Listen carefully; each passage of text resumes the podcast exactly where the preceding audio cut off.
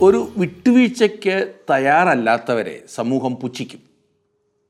എന്നാൽ തെറ്റിനോട് വിട്ടുവീഴ്ചയ്ക്ക് ഒരുമ്പെട്ടാൽ അത് ദൂരവ്യാപകമായ പ്രത്യാഘാതങ്ങൾ ഉണ്ടാക്കും എന്ന് മറക്കരുത്. അതിപ്പോൾ ആരോടെങ്കിലും ബന്ധം കൂടുന്നതാകാം. നാം അറിഞ്ഞ സത്യത്തെ അവഗണിച്ച് പോകുന്നതാകാം. അങ്ങനെ എന്തും.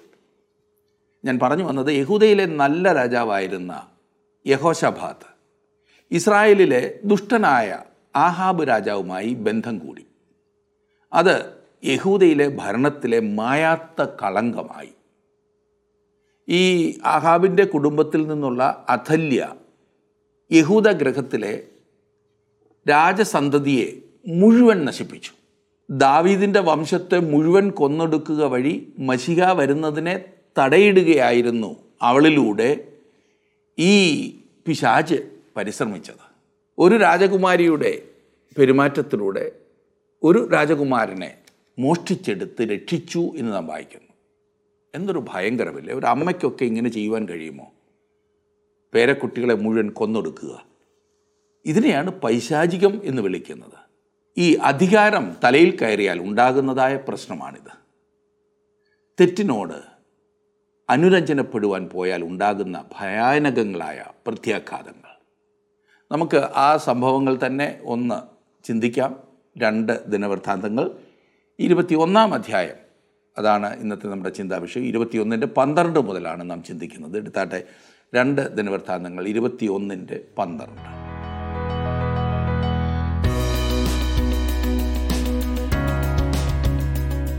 രണ്ട് ദിനവൃത്താന്ത് ഇരുപത്തിയൊന്നാം അധ്യായത്തിന്റെ പന്ത്രണ്ടാം വാക്യത്തിൽ നാം വായിക്കുന്നത് അവന് ഏലിയ പ്രവാചകന്റെ പക്കൽ നിന്ന് ഒരു എഴുത്ത് വന്നതെന്തെന്നാൽ നിന്റെ പിതാവായ ദാവിദിന്റെ ദൈവമായ യഹോവ ഇപ്രകാരം അരളി ചെയ്യുന്നു. നീ നിന്റെ അപ്പനായ യഹോഷഫാത്തിന്റെ വഴികളിലും യഹൂദ രാജാവായ ആസയുടെ വഴികളിലും നടക്കാതെ ഇസ്രായേൽ രാജാക്കന്മാരുടെ വഴിയിൽ നടക്കുകയും ആഹാബ് ഗ്രഹത്തിന്റെ പരസംഗം പോലെ യഹൂദയെയും എരുശിലെ നിവാസികളെയും പരസംഗം ചെയ്യുമാറാക്കുകയും നിന്നേക്കാൾ നല്ലവരായ നിന്റെ പിതൃഭവനത്തിലുള്ള നിന്റെ സഹോദരന്മാരെ കൊല്ലുകയും ചെയ്യുക കൊണ്ട് യഹോവ നിന്റെ ജനത്തെയും നിന്റെ മക്കളെയും നിന്റെ ഭാര്യമാരെയും നിന്റെ സകല വസ്തുവകകളെയും മഹാബാധ കൊണ്ട് ബാധിക്കും. ഇവിടെ യഹോറാമിന് ലഭിച്ചതായ കത്താണ്. ഏലിയാവിനെക്കുറിച്ച് പലരും പറയാറുള്ളത് അവൻ പ്രവചനമൊന്നും എഴുതിയിട്ടില്ലാത്ത വ്യക്തിയാകുന്നു എന്നത്രേ. അതിന്റെ അർത്ഥം ഏലിയാവിന്റെ പേരിലുള്ളതോ ഏലിയാവ് എഴുതിയിട്ടുള്ളതോ ആയ പുസ്തകങ്ങളൊന്നും ബൈബിളിലില്ല എന്നത്രേ. അവനൊരു പുസ്തകം എഴുതിയില്ലെങ്കിലും അവനൊരു ദൂത് എഴുതിയിട്ടുണ്ട്. ഈ മനുഷ്യൻ അതെ ഏലിയാവ് ഒരു ദൂത് എഴുതിയപ്പോൾ അതൊരു കടലാസ് തന്നെ കരിച്ചു എന്നത്രേ കരുതേണ്ടത്. താൻ എഴുതുന്ന കർക്കശമായ ദൂതിന്റെ കാരണം പറഞ്ഞുകൊണ്ടാണ് അവൻ ആരംഭിക്കുന്നത്. നീ നിന്റെ അപ്പനായ യഹോഷഫാത്തിന്റെ വഴികളിലും യഹൂദ രാജാവായ ആസയുടെ വഴികളിലും നടക്കാതെ ഇനി നമുക്ക് ആ ദൂതിന്റെ ഗൗരവം കാണുവാനായിട്ട് സാധിക്കും. ഇതുപോലൊരു ദൂത് പറയേണ്ടത് ഏലിയാവ് തന്നെ ആയിരിക്കേണ്ടതാണ്. ഇതൊരു കഠിനമായ ദൂതാണ്. അതെ. ഈ യഹോരാമിനോട് അറിയിക്കുവാൻ ദൈവം ആഗ്രഹിക്കുന്ന ദൂത്. ഈ ദൂതിലെ ഉള്ളടക്കം അസാധാരണമൊന്നും അല്ല. ഏലിയാവ് നൽകും എന്ന് നമുക്ക് പ്രതീക്ഷിക്കുവാൻ കഴിയുന്നത് ഇതുപോലൊരു ദൂത് തന്നെയാണ്. ഓരോരുത്തരും ഏത് വിധത്തിലുള്ള ദൂതായിരിക്കും നൽകുക എന്നൊരു ധാരണ നമുക്കുണ്ടല്ലോ.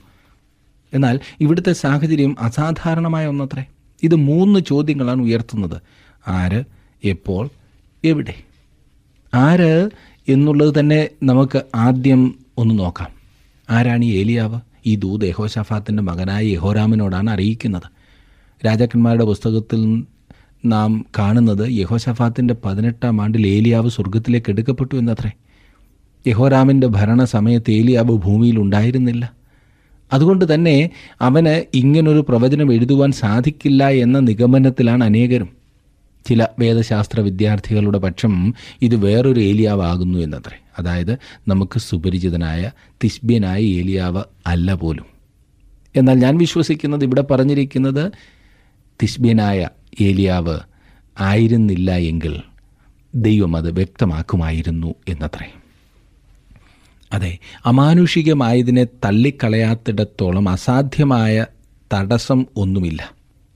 നിങ്ങൾ അങ്ങനെ അമാനുഷികമായതിനെ തള്ളിക്കളയുന്നെങ്കിൽ ഇത് മാത്രമല്ല ബൈബിളിലെ ഭൂരിഭാഗം കാര്യങ്ങളും നിങ്ങൾ തള്ളിക്കളയും. ഇവിടെ ഈ ദൂത എഴുതിയത് നമ്മുടെ പഴയ സുഹൃത്ത് തന്നെയാണ് അതെ നമ്മുടെ ഏലിയാവ്. ഇനിയും രണ്ടാമത്തെ ചോദ്യം എപ്പോൾ? എപ്പോഴാണ് ഏലിയാവ് ഇത് എഴുതിയത്? അവൻ സ്വർഗത്തിലേക്ക് എടുക്കപ്പെട്ടതിന് ശേഷമാണോ ഇത് എഴുതിയത്? ചിലർ അഭിപ്രായപ്പെടുന്നത് ഏലിയാവ് സ്വർഗത്തിലേക്ക് എടുക്കപ്പെട്ടതിന് ശേഷമാണ് ഇത് എഴുതിയതെന്നത്രേ. എന്നാൽ അത് ഊഹാപോഹം മാത്രമാണ്. വളരെ ലളിതമായ വിശദീകരണം എന്തെന്നാൽ ഏലിയാവ് എടുക്കപ്പെടുന്നതിന് മുൻപ് ഇതെഴുതി എന്നത്രേ അത് അമാനുഷികമാണല്ലോ. തീർച്ചയായും അത് തന്നെയാണ് ഞാൻ പറയുവാൻ ആഗ്രഹിക്കുന്നത്. പ്രവചനം അമാനുഷികമാണ്. ഭാവിയെക്കുറിച്ച് പറയുന്ന ഒരു കാര്യം അതാണ് പ്രവചനം. ഇതിന്റെ അനേകം സംഭവങ്ങൾ നമുക്കുണ്ട്. പാഴ്സി രാജാവ് ആയിരുന്ന കോരസ് ജനിക്കുന്നതിന് രണ്ട് നൂറ്റാണ്ടുകൾക്ക് മുൻപ് യശയാ പ്രവാചകൻ കോരസിനെക്കുറിച്ച് പറഞ്ഞു. ദാനിയൽ മഹാനായ അലക്സാണ്ടർ ചക്രവർത്തിയെക്കുറിച്ച് പറഞ്ഞിട്ടുണ്ടല്ലോ. ഏലിശ അരാമിൽ ഹസായൽ ഭരിക്കുന്നതിനെക്കുറിച്ച് പറഞ്ഞത് ഓർക്കുമല്ലോ. മഷിക ജനിക്കുവാൻ പോകുന്ന സ്ഥലം ബേദലഹമായിരിക്കുമെന്ന് മീഖ പ്രവാചകൻ നേരത്തെ പറഞ്ഞല്ലോ. ഇത്രമാത്രം കൃത്യമായി പ്രവചിക്കുവാൻ ദൈവത്തിന് മാത്രമേ സാധിക്കൂ. അതുകൊണ്ടാണ് അത് അമാനുഷികം. ഒടുവിലത്തെ ചോദ്യം എവിടെ എന്നുള്ളതാണ്. എവിടെയാകുന്നു ഏലിയാവ് ഈ പ്രവചനം എഴുതിയത്? ഏലിയാവ് വടക്കേ രാജ്യത്തെ ഒരു പ്രവാചകനായിരുന്നു. ഏലിയാവിനെക്കുറിച്ച് ദിനവൃത്താന്ത പുസ്തകത്തിൽ പറഞ്ഞിരിക്കുന്ന ഒരേ ഒരു ഭാഗം ഇതത്രേ. കാരണം ദിനവൃത്താന്ത പുസ്തകത്തിൽ നമുക്ക് ലഭിക്കുന്നത് ദൈവത്തിന്റെ വീക്ഷണത്തിലുള്ള ചരിത്രമാണ്. ദൈവം ഏലിയാവിൽ പ്രസാദിച്ചില്ലേ? തീർച്ചയായും അവൻ പ്രസാദിച്ചു. എങ്കിൽ പിന്നെ ഈ പുസ്തകത്തിൽ ഏലിയാവിനെക്കുറിച്ച് എന്തുകൊണ്ട് വിശദമായി എഴുതിയില്ല? ദൈവം ഏലിയാവിനെയോ അവന്റെ ശുശ്രൂഷയോ അവഗണിച്ചതല്ല പിന്നെയോ ദൈവം വടക്കേ രാജ്യത്തിന്റെ മൊത്തം ചരിത്രം വിട്ടുകളഞ്ഞിരിക്കുന്നതാണ് അതിന്റെ കാരണം. ഏലിയാവ് വടക്കേ രാജ്യത്തിന്റെ പ്രവാചകനായിരുന്നു. തെക്കേ രാജ്യത്തെ രാജാവിനോട് ഏലിയാവ് സംസാരിച്ച ഒരേ ഒരു അവസരം ഇത് മാത്രമാണ്. അവൻ ഒരിക്കലും യഹോഷാഫാത്തിനോട് സംസാരിച്ചതായി രേഖപ്പെടുത്തിയിട്ടില്ല. കാരണം യഹോഷാഫാത്ത് നല്ലൊരു രാജാവായിരുന്നു. ഏലിയാവിന്റെ ദൂത് പോലെ കാഠിന്യമേറിയ ഒരു ദൂത് അവനോട് പറയേണ്ട ആവശ്യമില്ലായിരുന്നു. എന്നാൽ യഹോഷാഫാത്തിന്റെ മകൻ ഭരണത്തിനെത്തിയപ്പോൾ അവനോട് അറിയിക്കുവാൻ ഒരു ദൂത് ഏലിയാവിനുണ്ടായിരുന്നു. ഏലിയാവ് സ്വർഗത്തിലേക്ക് എടുക്കപ്പെടുന്നതിനു മുൻപാണ് ഈ ദൂത് നൽകിയത്. ഏലിയാവ് തന്റെ പുതപ്പ് മാത്രമായിരുന്നില്ല ഈ ദൂതും ഏലിശയെ ഏൽപ്പിച്ചിരുന്നു എന്നത്രേ ഞാൻ വിശ്വസിക്കുന്നത്. യഹോരാമിന് വേണ്ടിയുള്ള ഒരു ദൂത് ഏലിയ പറഞ്ഞു കാരണം ഏലിശേ നീ അവനെ കാണും ഞാൻ കാണില്ല. ഇതിന്റെ അർത്ഥം ഏലിയാവ് സ്വർഗത്തിലേക്ക് എടുക്കപ്പെട്ടപ്പോൾ അവന്റെ ദൂത് അവസാനിച്ചിരുന്നില്ല. വെളിപ്പാട് ദിവസം പതിനൊന്നാം അധ്യായത്തിൽ പറഞ്ഞിരിക്കുന്ന രണ്ട് സാക്ഷികളിൽ ഒരാൾ ഏലിയാവാകുന്നു എന്ന് ഞാൻ വിശ്വസിക്കുന്നത് ഈ കാരണത്താലാകുന്നു. അതെ മനുഷ്യർ ദൈവത്തിങ്കിൽ നിന്നും തിരിഞ്ഞു പോയിരിക്കുന്ന ഒരു കാലയളവിൽ വളരെ കർക്കശമായൊരു ദൂത് ഏലിയാവ് നൽകുവാൻ പോവുകയാണ്.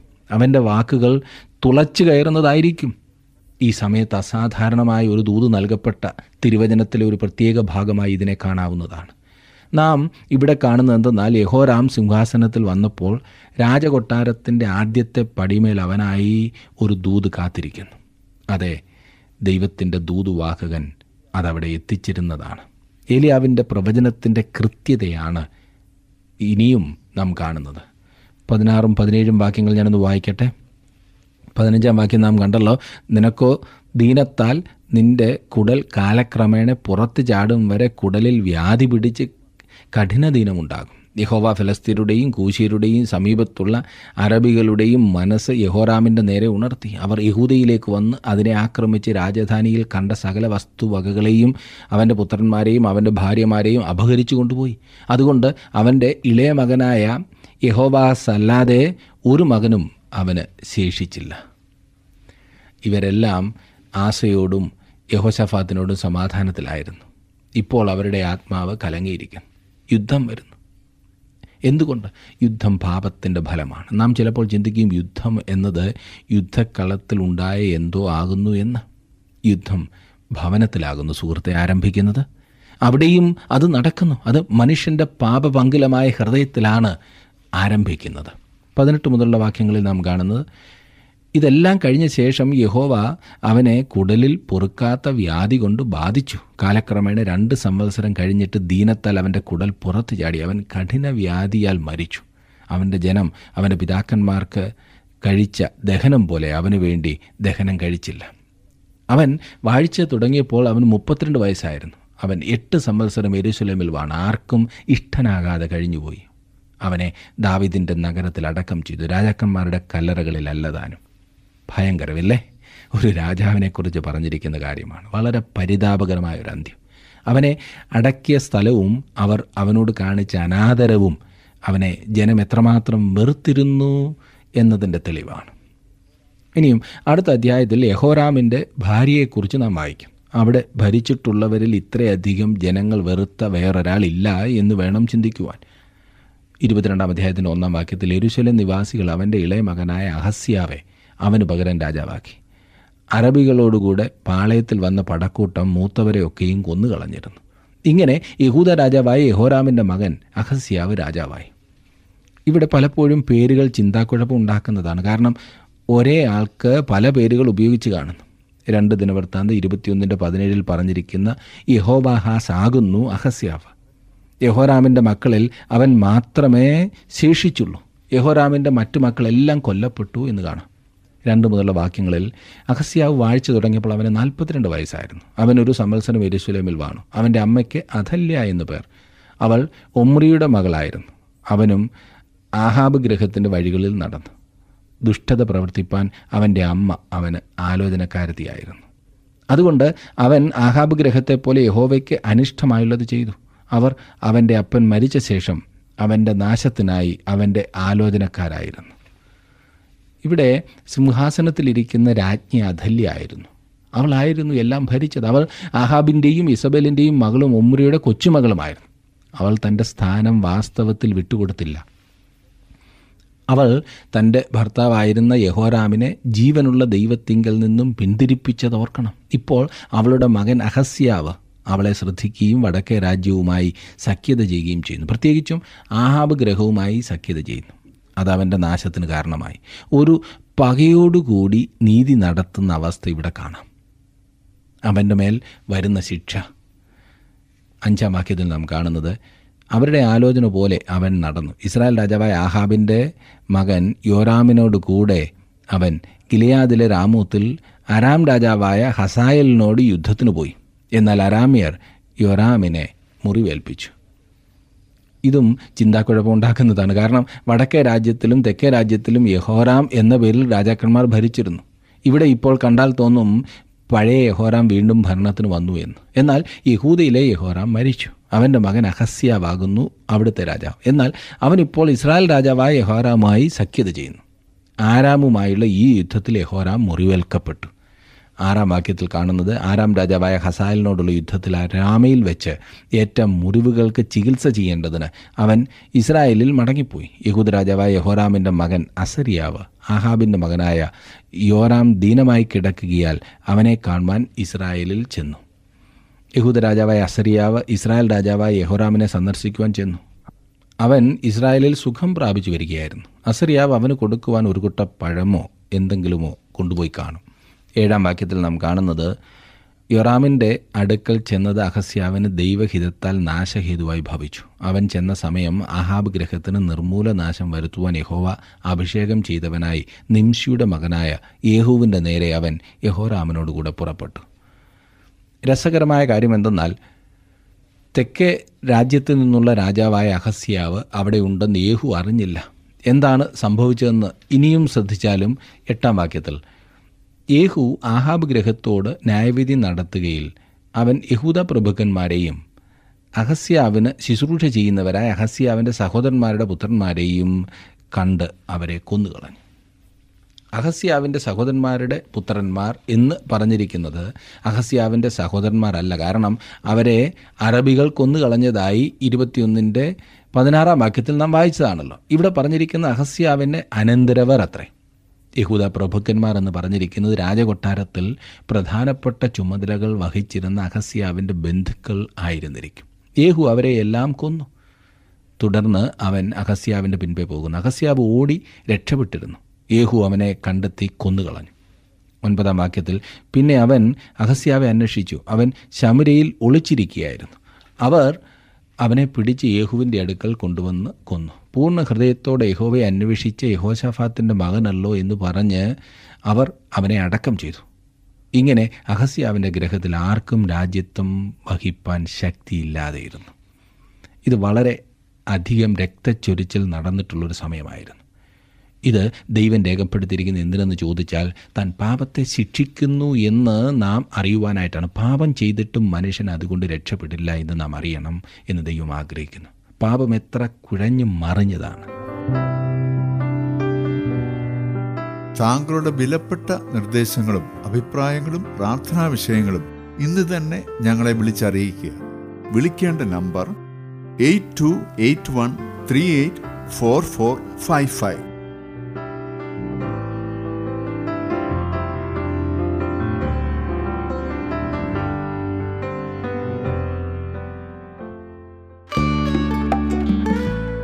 ഇന്നത്തെ പ്രോഗ്രാം താങ്കൾക്ക് ഇഷ്ടപ്പെട്ടുവോ? എങ്കിൽ ഉടൻ തന്നെ ഞങ്ങൾക്കൊരു മിസ് കോൾ തരിക. അടുത്ത വിജയി ഒരുപക്ഷെ താങ്കളായിരിക്കാം.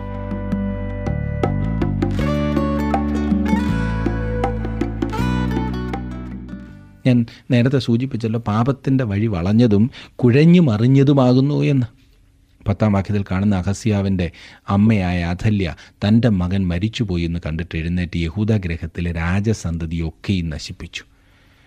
അതല്യായുടെ മൃഗീയമായ ഭരണമാകുന്നു തുടർന്ന് നാം കാണുന്നത്. ഞാനിവിടെ ഈ കാര്യം തുറന്നു പറഞ്ഞാൽ സ്വന്തം പേരക്കിടാങ്ങളെ കൊല്ലുവാൻ മനസ്സ് വരുന്നത് വെറും നികൃഷ്ടവും മൃഗീയവുമായ സ്വഭാവമുള്ളവർക്ക് മാത്രമാണില്ലേ? വല്യപ്പച്ചന്മാർക്കും വല്യമ്മച്ചിമാർക്കും അറിയാം കൊച്ചുമക്കളോടുള്ള സ്നേഹവും കരുതലും എത്രമാത്രമാണെന്ന്. മക്കളെക്കാൾ വിലപ്പെട്ടത് കൊച്ചുമക്കളാകുന്നു എന്നാണ് പല പ്രായമുള്ളവരുടെയും കണക്കുകൂട്ടൽ. ഈ ദുഷ്ട സ്ത്രീക്ക് തന്റെ പേരക്കിടാങ്ങളെ കൊല്ലുവാൻ മനസ്സ് വന്നത് എങ്ങനെ എന്ന് ഞാൻ ചിന്തിച്ചിട്ടെങ്കിലും എനിക്ക് മനസ്സിലാകുന്നില്ല. ഇത്ര വലിയ മൃഗീയത്വമുണ്ടോ? അവൾ ഒരാളെ ഒഴിച്ച് ബാക്കി എല്ലാവരെയും കൊന്നു എന്നാണ് നാം വായിക്കുന്നത്. ഈ ഒരു കുട്ടിയെ കണ്ടില്ല എന്നതിനാലാണ് അവനെ കൊല്ലാതിരുന്നത്. ഈ ഒരു കുട്ടി എങ്ങനെയെങ്കിലും രക്ഷപ്പെട്ടില്ലായിരുന്നെങ്കിൽ ദാവിദിന്റെ വംശം മുഴുവൻ തീർന്നു പോയിനെ. മഷിക വരുന്നതിനെക്കുറിച്ച് ദൈവം ദാവിദിനോട് ചെയ്ത വാഗ്ദത്തം നിറവേറുകയില്ലായിരുന്നു. അത്രമാത്രം രൂക്ഷമായ ഒരവസ്ഥയിൽ അതെത്തിയതായിരുന്നു. ക്രിസ്തുവിങ്കിലേക്ക് നയിക്കുന്ന വംശത്തെ എങ്ങനെയെങ്കിലും നശിപ്പിക്കുവാൻ സാത്താൻ വീണ്ടും വീണ്ടും ശ്രമിച്ചു എന്ന് നാം കാണുന്നതാണ്. മിസ്രൈമിൽ വെച്ച് എല്ലാ എബ്രായ ആൺകുട്ടികളെയും കൊല്ലുവാൻ ശ്രമിക്കുക വഴി സാത്താൻ ഈ കാര്യത്തിന് ശ്രമിച്ചത് എങ്ങനെയെന്ന് താങ്കൾക്കറിയാമല്ലോ? ഹാമാൻ എല്ലാ യഹൂദന്മാരെയും കൊല്ലുവാൻ പരിപാടിയിട്ടു യേശു ജനിച്ചതിന് ശേഷം ഹേറോദാവിലൂടെ സാത്താൻ എല്ലാ ആൺകുട്ടികളെയും കൊല്ലുവാൻ ശ്രമിച്ചു. ഇവിടെ ഇതാ അതല്യായിലൂടെ ദാവിദിന്റെ വംശത്തെ നശിപ്പിക്കുവാൻ സാത്താൻ പരിപാടിയിട്ടു. ഈ ചെറിയ കുട്ടി യോവാശിന് ഒരു വയസ്സുള്ളപ്പോഴാണ് അവനെ ഒളിപ്പിച്ചു വെച്ചത്. ദേവാലയത്തിൽ അവനെ ആറു വർഷം ഒളിപ്പിച്ചു വെച്ചു. ആ സമയത്ത് ആ നീച രാജ്ഞി രാജ്യം ഭരിച്ചു. ഒരാളുടെ തെറ്റായ തീരുമാനം വരുത്തി വെച്ച വിന എത്ര ഭയങ്കരമാണല്ലേ? ഇനിയും നാം യോവാശിന്റെ ഭരണത്തെക്കുറിച്ചാകുന്നു കാണുന്നത്. ഇരുപത്തിമൂന്നാം അധ്യായത്തിലേക്ക് വരുമ്പോൾ അതിന്റെ ഒന്നാം വാക്യത്തിൽ നാം വായിക്കുന്നത് ഏഴാം സംവത്സരത്തിൽ യഹോയാദ ധൈര്യപ്പെട്ട് യഹോറാമിന്റെ മകൻ അസരിയാവ് യഹോഹാനാന്റെ മകൻ ഇസ്മായേൽ ഓബേദിന്റെ മകൻ അസരിയാവ് അദായാവിന്റെ മകൻ മയേശയ്യ സിക്രിയുടെ മകൻ എലിശബാദ് എന്നീ ശതാധിപന്മാരോട് സഖ്യത ചെയ്തു. യഹൂദയിലെ നേതൃത്വം നീച സ്ത്രീയായിരുന്ന അതല്യായിൽ അസംതൃപ്തരായിരുന്നു. അവളുടെ ഭരണം ആരും ഇഷ്ടപ്പെട്ടിരുന്നില്ല എന്ന് തോന്നുന്നു. അതുകൊണ്ട് ഇപ്പോൾ പുരോഹിതനായ യഹോയാദ അവിടുത്തെ നേതാക്കന്മാരെ ഒരു മീറ്റിങ്ങിനായി വിളിക്കുന്നു. വളരെ സ്വകാര്യമായുള്ളൊരു മീറ്റിംഗ്. ദാവിദിന്റെ ഒരു മകൻ ജീവിച്ചിരിക്കുന്ന കാര്യം അവരെ അറിയിക്കുവാനാണ് ഈ മീറ്റിംഗ് വിളിച്ചു കൂട്ടുന്നത്. ദാവിദിന്റെ വംശത്തിൽ നിന്നുള്ള ഈ ചെറിയ കുട്ടിയെ തങ്ങളുടെ രാജാവാക്കാമെന്ന് അവരെല്ലാം പ്രതിജ്ഞ എടുക്കുന്നു ദാവിദിന്റെ വംശത്തിൽ നിന്നുള്ള ചെറിയ യോവാശിനെ രാജാവായി വാഴിക്കുവാൻ അവർ ലേവ്യരെയും ഇസ്രായേലിലെ പ്രധാനികളെയും എല്ലാം കൂട്ടി വളരെ സൂക്ഷ്മതയോടെ ക്രമീകരണം ചെയ്യും കൂടി വരുന്നതിൽ മൂന്നിലൊരു ഭാഗം ശബത്തിൽ ദേവാലയത്തിന്റെ വാതിൽ കാവൽക്കാരായി നിൽക്കുവാൻ ക്രമീകരിച്ചു. മൂന്നിലൊരു ഭാഗം രാജാവിന്റെ ഭവനത്തിൽ ആയിരിക്കും. പുരോഹിതന്മാരെയും ലേവ്യരെയും ഒഴിച്ച് മറ്റാരെയും ദേവാലയത്തിൽ കടക്കുവാൻ അവർ അനുവദിക്കുമായിരുന്നില്ല. ഈ ചെറിയ രാജാവിന് ചുറ്റും നിൽക്കുന്ന ലേവ്യരെല്ലാം ആയുധധാരികളായിരുന്നു. ദേവാലയത്തിൽ സൂക്ഷിച്ചിരുന്ന കുന്തങ്ങളും ചെറുപരിചകളും വൻപരിചകളും ശതാധിപന്മാർക്ക് നൽകി. ഈ ക്രമീകരണങ്ങളെല്ലാം ഭംഗിയായി നിർവഹിച്ചു. പതിനൊന്നാം വാക്യത്തിൽ നാം വായിക്കുന്നത് അവർ രാജകുമാരനെ പുറത്തു കൊണ്ടുവന്ന് കിരീടം ധരിപ്പിച്ച് സാക്ഷ്യപുസ്തകവും കൊടുത്തു. അവനെ രാജാവാക്കി. യഹോയാദയും പുത്രന്മാരും അവനെ അഭിഷേകം കഴിച്ചു. രാജാവെ ജയ ജയ എന്ന് ആർത്തു വിളിച്ചു. ഇത് വളരെ ആവേശജനകമായ ഒരു മാറ്റമായിരുന്നു. തുടർന്ന് ഏഴ് വയസ്സുകാരനായ യോവാശ് യഹൂദയുടെ സിംഹാസനത്തിലിരുന്നു. അവൻ ദാവിദിന്റെ വംശത്തിൽ നിന്നുള്ളവനായിരുന്നു. അതല്ലേ ചിന്തിച്ചത്? അവൾ അവളുടെ വംശത്തിലുള്ള എല്ലാവരെയും കൊന്നു എന്നത്രേ? എന്തുകൊണ്ടാണ് അവൾ അത്രമാത്രം മൃഗീയമായൊരു പ്രവർത്തനം ചെയ്തത്? അവൾക്ക് വലിയ അധികാരമോഹമായിരുന്നു. രാജ്ഞിയായിരിക്കുവാൻ അവൾ ആഗ്രഹിച്ചു. വേറൊരു വശം അതെ പിശാജ് അവളിലൂടെ പ്രവർത്തിക്കുകയായിരുന്നു. ഈ ലോകത്തിൽ ഇതുപോലെയുള്ള അനേകം സ്ത്രീ പുരുഷന്മാരെ കാണുവാൻ സാധിക്കും. അധികാര സ്ഥാനത്തെത്തുവാൻ എന്തും ചെയ്യുവാൻ അവർ മടി കാണിക്കത്തില്ല. തങ്ങൾ അധികാര സ്ഥാനത്താകുന്നു എന്ന് വീമ്പിളക്കാൻ മാത്രമാണ് ഇവർ ഇതെല്ലാം ചെയ്യുന്നത്. അല്ലാതെ അങ്ങനൊരു സ്ഥാനത്തിന് കഴിവോ എന്തെങ്കിലും ചെയ്യുവാനുള്ള മനസ്സോ ഉണ്ടായിട്ടല്ല. എല്ലാ വിഭാഗത്തിലും ഈ കൂട്ടർ ഉണ്ടെന്നുള്ളത് രസകരമായ സംഗതിയാണ്. അധികാരത്തിന് വേണ്ടി ഓടുന്ന പ്രസംഗകരും സഭാ ശുശ്രൂഷകരും രാഷ്ട്രീയക്കാരും അങ്ങനെ വലിയൊരു വിഭാഗമുണ്ട്. ഇത് കൈക്കലാക്കുവാൻ എത്ര താണ് വേണമെങ്കിലും അവർ പ്രവർത്തിക്കും. ഈ അധല്യായെപ്പോലെ ആണവർ. സ്വന്തം പേരക്കിടാങ്ങളെ കൊന്ന് അധികാരം കൈയടക്കുവാൻ ശ്രമിക്കുന്ന മൃഗീയത. പന്ത്രണ്ടാം വാക്യത്തിൽ ജനം വരികയും രാജാവിനെ കീർത്തിക്കുകയും ചെയ്യുന്ന ഘോഷം അധല്യ കേട്ടിട്ട് യഹോവയുടെ ആലയത്തിൽ ജനത്തിന്റെ അടുക്കൽ വന്നു. ഇവിടെ അധല്യ എത്രമാത്രം ആശ്ചര്യത്തോടെ എല്ലാം കണ്ടിരിക്കും എന്ന് ഒന്ന് ചിന്തിക്കൂ. പതിമൂന്നാം വാക്യത്തിൽ നാം കാണുന്നത് പ്രവേശനത്തിങ്കൽ രാജാവ് തന്റെ തൂണിന്റെ അരികെ നിൽക്കുന്നതും രാജാവിന്റെ അടുക്കൽ പ്രഭുക്കന്മാരും കാഹളക്കാരും നിൽക്കുന്നതും ദേശത്തെ ജനമൊക്കെയും സന്തോഷിച്ച് കാഹളമൂതുന്നതും സംഗീതക്കാർ വാദ്യങ്ങളാൽ പാടുന്നതും സ്തോത്രഗാനം നയിക്കുന്നതും കണ്ടപ്പോൾ അതല്യ വസ്ത്രം കീറി ദ്രോഹം ദ്രോഹം എന്ന് പറഞ്ഞു. അവളുടെ കാഴ്ചപ്പാടിൽ ഇവിടെ ഈ നടക്കുന്നത് ദ്രോഹമാണ്. എന്നാൽ അധികാരം കൈയടക്കുവാൻ വേണ്ടി നിരപരാധികളെ കൊന്നൊടുക്കിയത് ദ്രോഹമല്ല കേട്ടോ. ഇത് മഹാദ്രോഹം എന്തൊരു കുടുസായ ചിന്താഗതി. എന്റെ കാര്യം സാധിക്കുവാൻ ഞാൻ ചെയ്യുന്നതൊന്നും പ്രശ്നമല്ല. എന്നാൽ എന്റെ വഴിക്ക് തടസ്സം നിൽക്കുന്നതെല്ലാം ദ്രോഹമാണ്. പതിനാലും പതിനഞ്ചും വാക്യങ്ങളിൽ യഹോയാദ പുരോഹിതൻ പടനായകന്മാരായ ശതാധിപന്മാരെ പുറത്തു വരുത്തി അവരോട് അവളെ അണികളിൽ കൂടി പുറത്തു കൊണ്ടുപോകുവിൻ. ആരെങ്കിലും അവളെ അനുഗമിച്ചാൽ അവൻ വാളാൽ മരിക്കണമെന്ന് കൽപ്പിച്ചു. അവളെ യഹോവയുടെ ആലയത്തിൽ വെച്ച് കൊല്ലരുത് എന്ന് പുരോഹിതൻ കൽപ്പിച്ചിരുന്നു. അങ്ങനെ അവർ അവൾക്ക് വഴിയുണ്ടാക്കി കൊടുത്തു. അവൾ രാജധാനിക്ക് സമീപത്ത് കുതിരവാതിലിന്റെ പ്രവേശനത്തിങ്കിലെത്തിയപ്പോൾ അവിടെ വെച്ച് അവർ അവളെ കൊന്നുകളഞ്ഞു യോവാശ് ഇപ്പോഴും ഒരു ചെറിയ കുട്ടിയാണ്. ഏഴ് വയസ്സ് മാത്രം പ്രായമുള്ളൊരു കുട്ടി. അതുകൊണ്ട് യഹോയാദ പുരോഹിതനാണ് കാര്യങ്ങളൊക്കെ ചെയ്യുന്നത്. ഈ കുട്ടി ഒരു പ്രായം എത്തുന്നത് വരെ തീരുമാനങ്ങളൊക്കെ എടുക്കുന്നത് യഹോയാദ പുരോഹിതനായിരിക്കും. യഹോയാദ ദൈവത്തിന്റെ പുരോഹിതനാണ്. അവൻ രാജ്യത്തെ ദൈവിക ആരാധനയിലേക്ക് നയിക്കുന്നവനാണ്. പതിനാറാം വാക്യം നാം വായിക്കുന്നത് അനന്തരം യഹോയാദ തങ്ങൾ യഹോവയുടെ ജനമായിരിക്കുമെന്ന് താനും സർവജനവും രാജാവും തമ്മിൽ ഒരു നിയമം ചെയ്തു.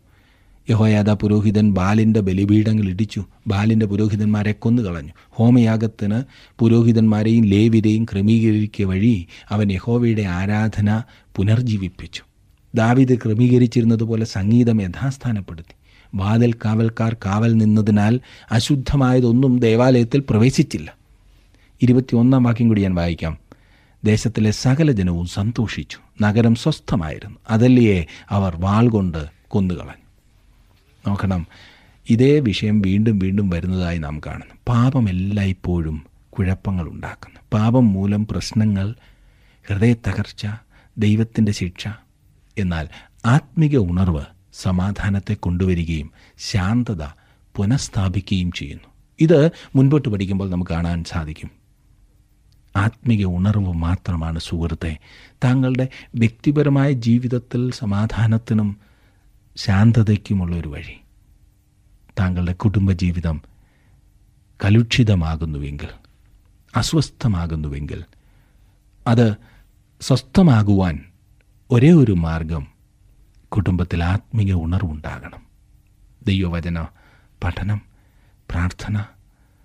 ദൈവവചനം മനസ്സിലാക്കിയത് അനുസരിക്കുക അങ്ങനെ ആത്മീയ ഉണർവുണ്ടാകുമ്പോൾ കുടുംബം സ്വസ്ഥമാകും. സഭ സമാധാനപരമാകും സന്തോഷകരമാകും. സമൂഹം അനുഗ്രഹിക്കപ്പെടും.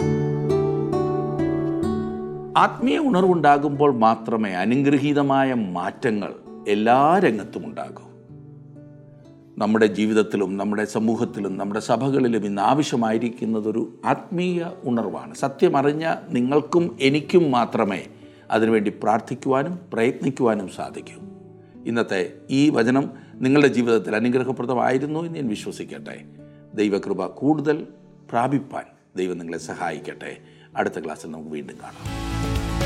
ജീവസന്ദേശം പ്രേക്ഷകരുടെ ശ്രദ്ധയ്ക്ക്. രണ്ടായിരത്തി ഇരുപത്തിനാല് മാർച്ച് രണ്ടാം തീയതി വൈകിട്ട് നാല് മണിക്ക് യോശുവയുടെ പുസ്തകത്തെ ആധാരമാക്കി ടി ഡബ്ല്യു ആർ ഇന്ത്യ നടത്തുന്ന ഓൺലൈൻ ബൈബിൾ ക്വിസ് മത്സരത്തിൽ നിങ്ങൾക്കും പങ്കാളികളാവാം. W W W dot T W R dot in slash online B Q എന്ന വെബ്സൈറ്റ് സന്ദർശിച്ച് രജിസ്റ്റർ ചെയ്യാവുന്നതാണ്. കൂടുതൽ വിവരങ്ങൾക്കായി ഞങ്ങളുമായി ബന്ധപ്പെടുക. Phone number eight two eight one three eight double four double five.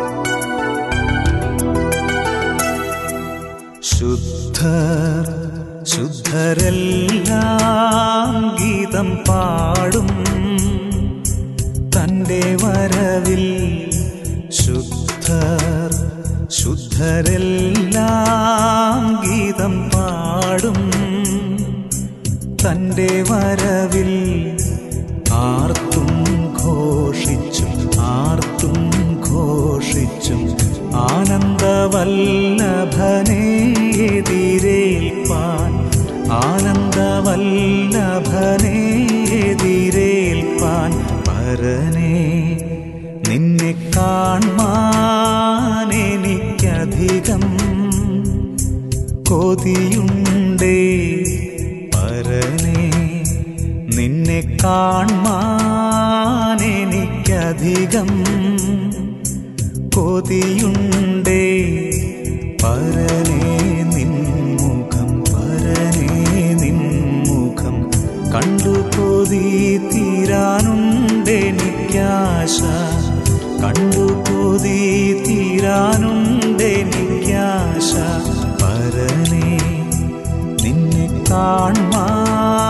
എനിക്കധികം കൊതിയുണ്ടേ പരനെ. നിന്നെ കാൺമാനെനിക്കധികം കൊതിയുണ്ടേ